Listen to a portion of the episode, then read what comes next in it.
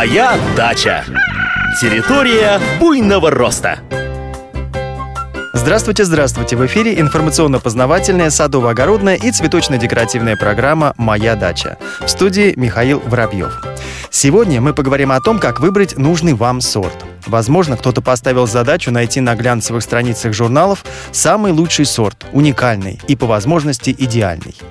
Но спешу вас уверить, такого в природе не существует. И не потому, что селекционеры плохо работают, а потому что они создают сорта, ориентируясь на вкусы садоводов. Ну а вкусы, как известно, у всех очень разные.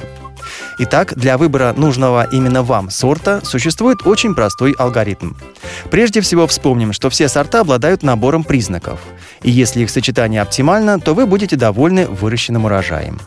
Давайте разберем алгоритм выбора на примере яблони. Предположим, вы живете на даче только три летних месяца. У вас нет погреба для хранения урожая, и вы не планируете делать всевозможные заготовки из яблок. Следовательно, вам нужен ранний сорт летнего созревания, как шутят садоводы, только чтобы поесть. В свою очередь, среди ранних сортов есть те, у которых плоды имеют насыщенный кисло-сладкий вкус, например, папировка, или пресно-сладкий, как у грушевки московской – если вы планируете сварить варенье или компоты, то для этих целей лучше всего подойдет сорт коричное. Его плоды не развариваются при термической обработке. Но, как все летние яблоки, хранятся они очень недолго. Если вы счастливый обладатель погреба, то можете смело выращивать зимние сорта, такие как Победитель, Бабушкина, Зимняя полосатая. Из-за особенностей созревания, особенно вкусными, они становятся только к Новому году.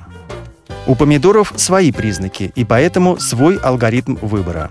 Прежде всего, сорта этих растений отличаются по высоте. Высокорослые, или как их называют специалисты, индетерминантные, достигают высоты 2 метров, дают богатый урожай, но требуют долгого периода роста. Такие сорта приспособлены только для выращивания в теплицах. Если у вас их нет, то высокорослые томаты не для вас. В открытом грунте плоды не успеют созреть, поэтому урожай, если и будет, то очень низким. Для выращивания на обычных грядках без какого-либо укрытия нужны низкорослые сорта, или иначе детерминантные.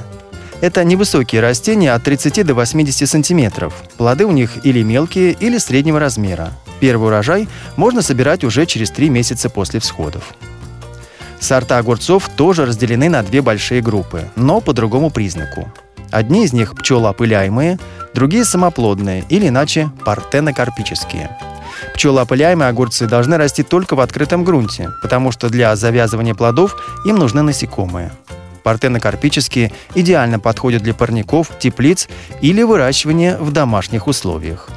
На сегодня все. Хорошей вам погоды, отличного настроения и, конечно же, высоких урожаев. Моя дача.